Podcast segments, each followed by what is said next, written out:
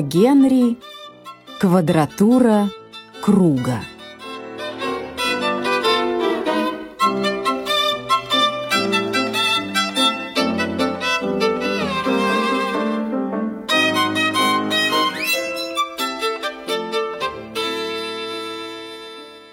Рискуя надоесть вам, автор считает своим долгом предпослать этому рассказу о сильных страстях вступление геометрического характера. Природа движется по кругу, искусство — по прямой линии. Все натуральное округлено, все искусственное угловато. Человек, заблудившийся в метель, сам того не сознавая, описывает круги.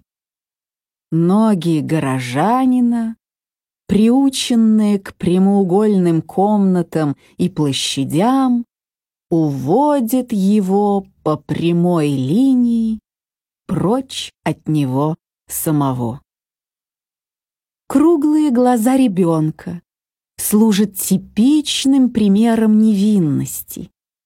Прищуренные суженные до прямой линии глаза кокетки свидетельствуют о вторжении искусства.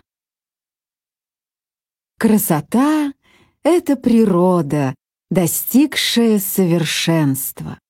Округленность — это ее главный атрибут. Возьмите, например, полную луну золотой шар над входом в судную кассу, купола храмов, круглый пирог с черникой, обручальное кольцо, арену цирка, круговую чашу, монету, которую вы даете на чай официанту. С другой стороны, прямая линия свидетельствует об отклонении от природы. Сравните только пояс Венеры с прямыми складочками английской блузки. Когда мы начинаем двигаться по прямой линии и огибать острые углы, наша натура терпит изменения. Таким образом, природа более гибкая, чем искусство, приспособляется к его более жестким канонам. В результате нередко получается весьма курьезное явление.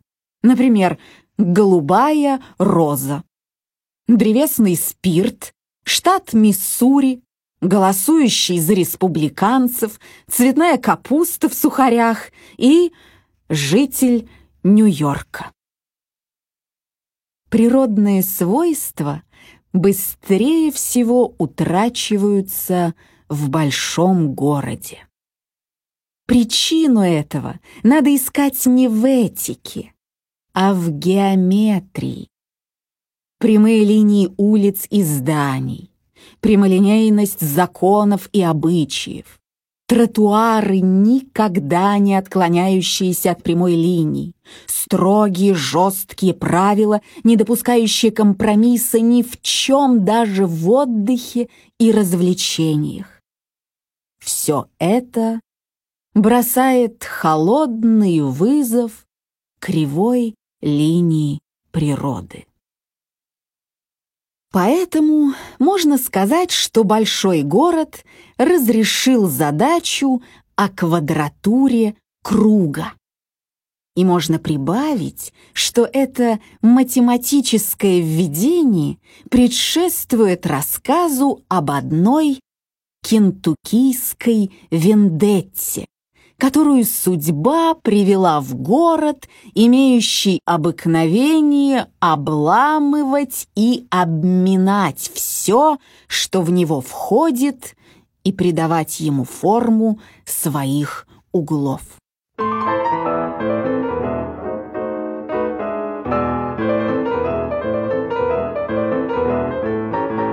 Эта вендетта началась в Кемберлендских горах между семействами Фолуэлл и Гаркнес. Первой жертвой кровной вражды пала охотничья собака Билла Гаркнесса, тренированная на опоссума. Гаркнессы возместили эту тяжелую утрату, укокошив главу рода Фолуэлов. Фолуэлы не задержались с ответом. Они смазали дробовики и отправили Билла Гаркнесса вслед за его собакой в ту страну, где опоссум сам слезает к охотнику с дерева, не дожидаясь, чтобы дерево срубили. Вендетта процветала в течение сорока лет. Гаркнессов пристреливали через освещенные окна их домов. За плугом, во сне, по дороге с молитвенных собраний, на дуэли, в трезвом виде и наоборот, поодиночке и с семейными группами, подготовленными к переходу в лучший мир и в нераскаянном состоянии. Ветви родословного древа Фолуэлов отсекались точно таким же образом, в полном согласии с традициями и обычаями их страны. В конце концов, после такой усиленной стрижки родословного древа в живых осталось по одному человеку с каждой стороны. И тут Кол Гаркнес, рассудив, вероятно, что продолжение фамильной распри приняло бы уж чересчур личный характер, неожиданно скрылся из Кэмберленда, игнорируя все права Сэма, последнего мстителя из рода Фолуэлов. Через год после этого Сэм Фолуэлл узнал, что его наследственный враг, здравый и невредимый, живет в Нью-Йорке. Сэм вышел во двор, перевернул кверху дном большой котел для стирки белья, наскреб со дна сажи смешал ее со свиным салом и начистил этой смесью сапоги. Потом надел дешевый костюм, когда-то орехового цвета, а теперь перекрашенный в черный, белую рубашку и воротничок и уложил в ковровый саквояж белье, достойное спартанца. Он снял с гвоздя дробовик, но тут же со вздохом повесил его обратно. Какой бы похвальной и высоконравственной не считалась эта привычка в Кэмберленде, неизвестно еще, что скажут в Нью-Йорке, если он начнет охотиться на белок среди небоскребов Бродвея. Старенький, но надежный кольт, покоившийся много лет в ящике комода, показался ему самым подходящим оружием для того, чтобы перенести вендетту в столичные сферы. Этот револьвер вместе с охотничьим ножом в кожаных ножнах Сэм уложил в ковровый саквояж. И, проезжая верхом на муле, мимо кедровой рощи к станции железной дороги, он обернулся и окинул мрачным взглядом кучку белых сосновых надгробий. Родовое кладбище Фолуэлов. Сэм Фолуэлл прибыл в Нью-Йорк поздно вечером.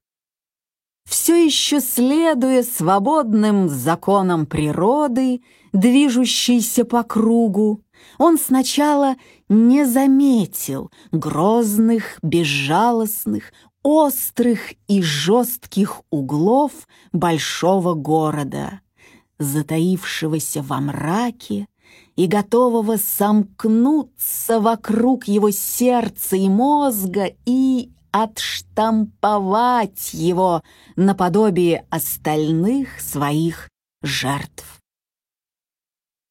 Кэбмен выхватил Сэма из гущи пассажиров, как он сам, бывало, выхватывал орех из вороха опавших листьев и умчал в гостиницу, соответствующую его сапогам и ковровому саквояжу.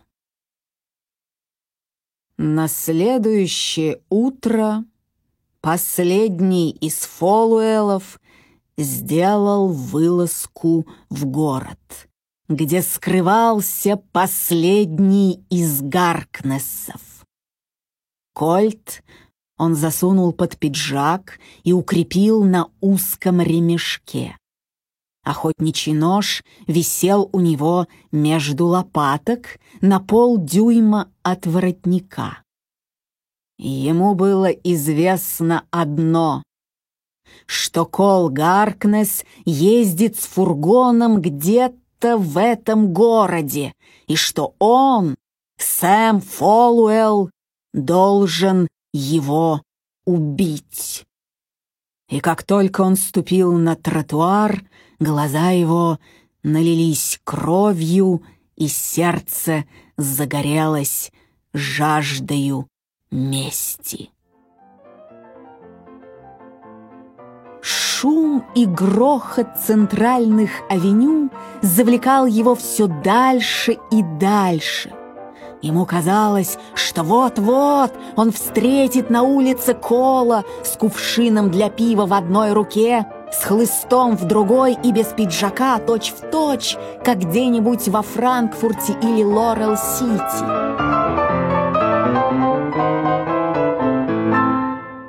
Но прошел почти час, а Кол все еще не попадался ему, навстречу.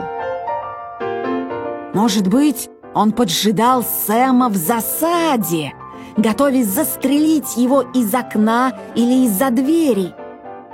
Некоторое время Сэм зорко следил за всеми дверьми и окнами.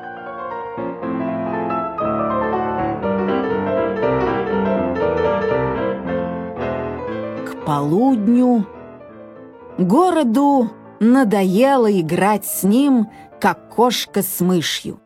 И он вдруг прижал Сэма своими прямыми линиями. Сэм Фолуэлл стоял на месте скрещения двух больших прямых артерий города. Он посмотрел на все четыре стороны и увидел, нашу планету, вырванную из своей орбиты и превращенную с помощью рулетки и уровня в прямоугольную плоскость, нарезанную на участки. Все живое двигалось по дорогам, по колеям, по рельсам, уложенное в систему, введенное в границы. Корнем жизни был кубический корень, мерой жизни была квадратная мера. Люди вереницей проходили мимо, ужасный шум и грохот оглушили его. Сэм прислонился к острому углу каменного здания. Чужие лица мелькали мимо него тысячами, и ни одной из них не обратилась к нему. Ему казалось, что он уже умер, что он призрак, и его никто не видит. И город поразил его сердце тоской одиночества. Какой-то толстяк, отделившись от потока прохожих, остановился в нескольких шагах от него, дожидаясь трамвая. Сэм незаметно подобрался к нему поближе и заорал ему в ухо, стараясь перекричать уличный шум. «У Ранкинсов свиньи весили куда больше наших! Да ведь в ихних местах желуди совсем другие, много лучше, чем у нас!» Толстяк отодвинулся подальше и стал покупать жареные каштаны, чтобы скрыть свой испуг. Сэм почувствовал, что необходимо выпить. На той стороне улицы мужчины входили и выходили через вращающуюся дверь. Сквозь нее мелькала блестящая стойка, уставленная бутылками. Мститель перешел дорогу и попытался войти. И здесь опять искусство преобразило знакомый круг представлений. Рука Сэма не находила дверной ручки. Она тщательно скользила по прямоугольной дубовой панели, окованной медью, без единого выступа, хотя бы с булавочную головку величиной, за которой можно было бы ухватиться. Смущенный, красный, растерянный, он отошел от бесполезной двери и сел на ступеньки. Дубинка из акации ткнула его в ребро. «Проходи!» — сказал полисмен. «Ты здесь давнёхонько околачиваешься».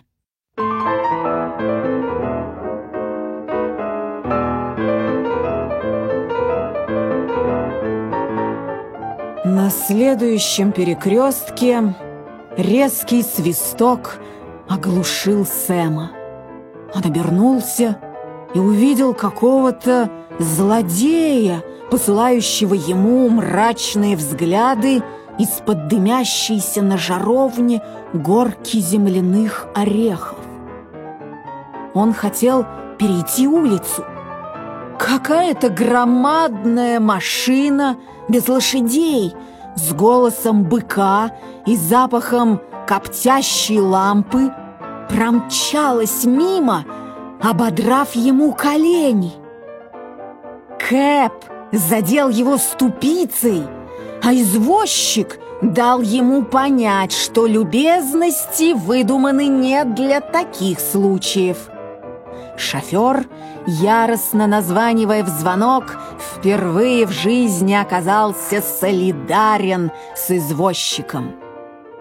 Крупная дама в шелковой жакетке Шанжан толкнула его локтем в спину, а мальчишка-газетчик, не торопясь, швырял в него банановыми корками и приговаривал «И не хочется, да нельзя упускать такой случай!»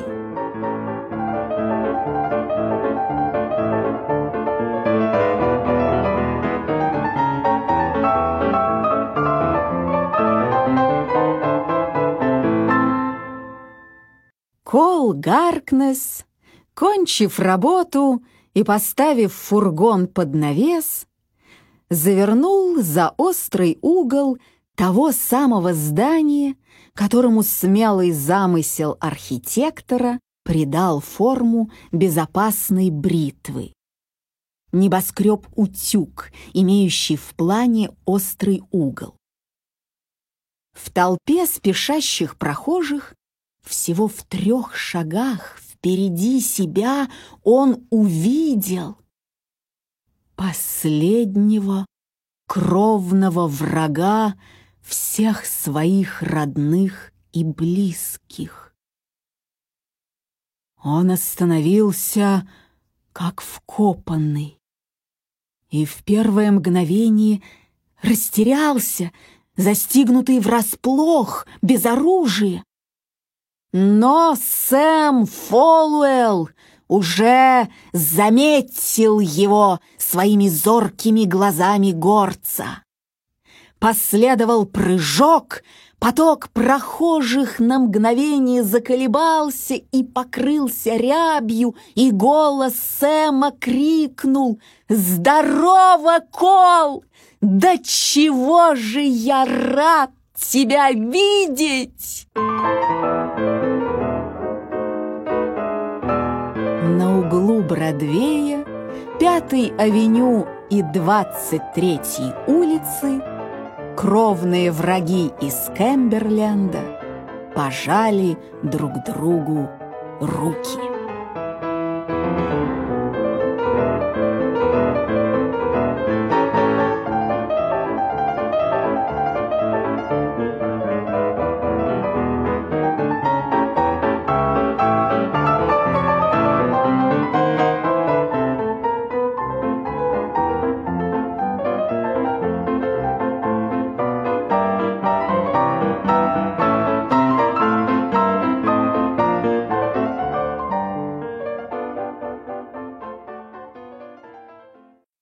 Прозвучал рассказ о Генри «Квадратура круга». Читала Елена Дельвер.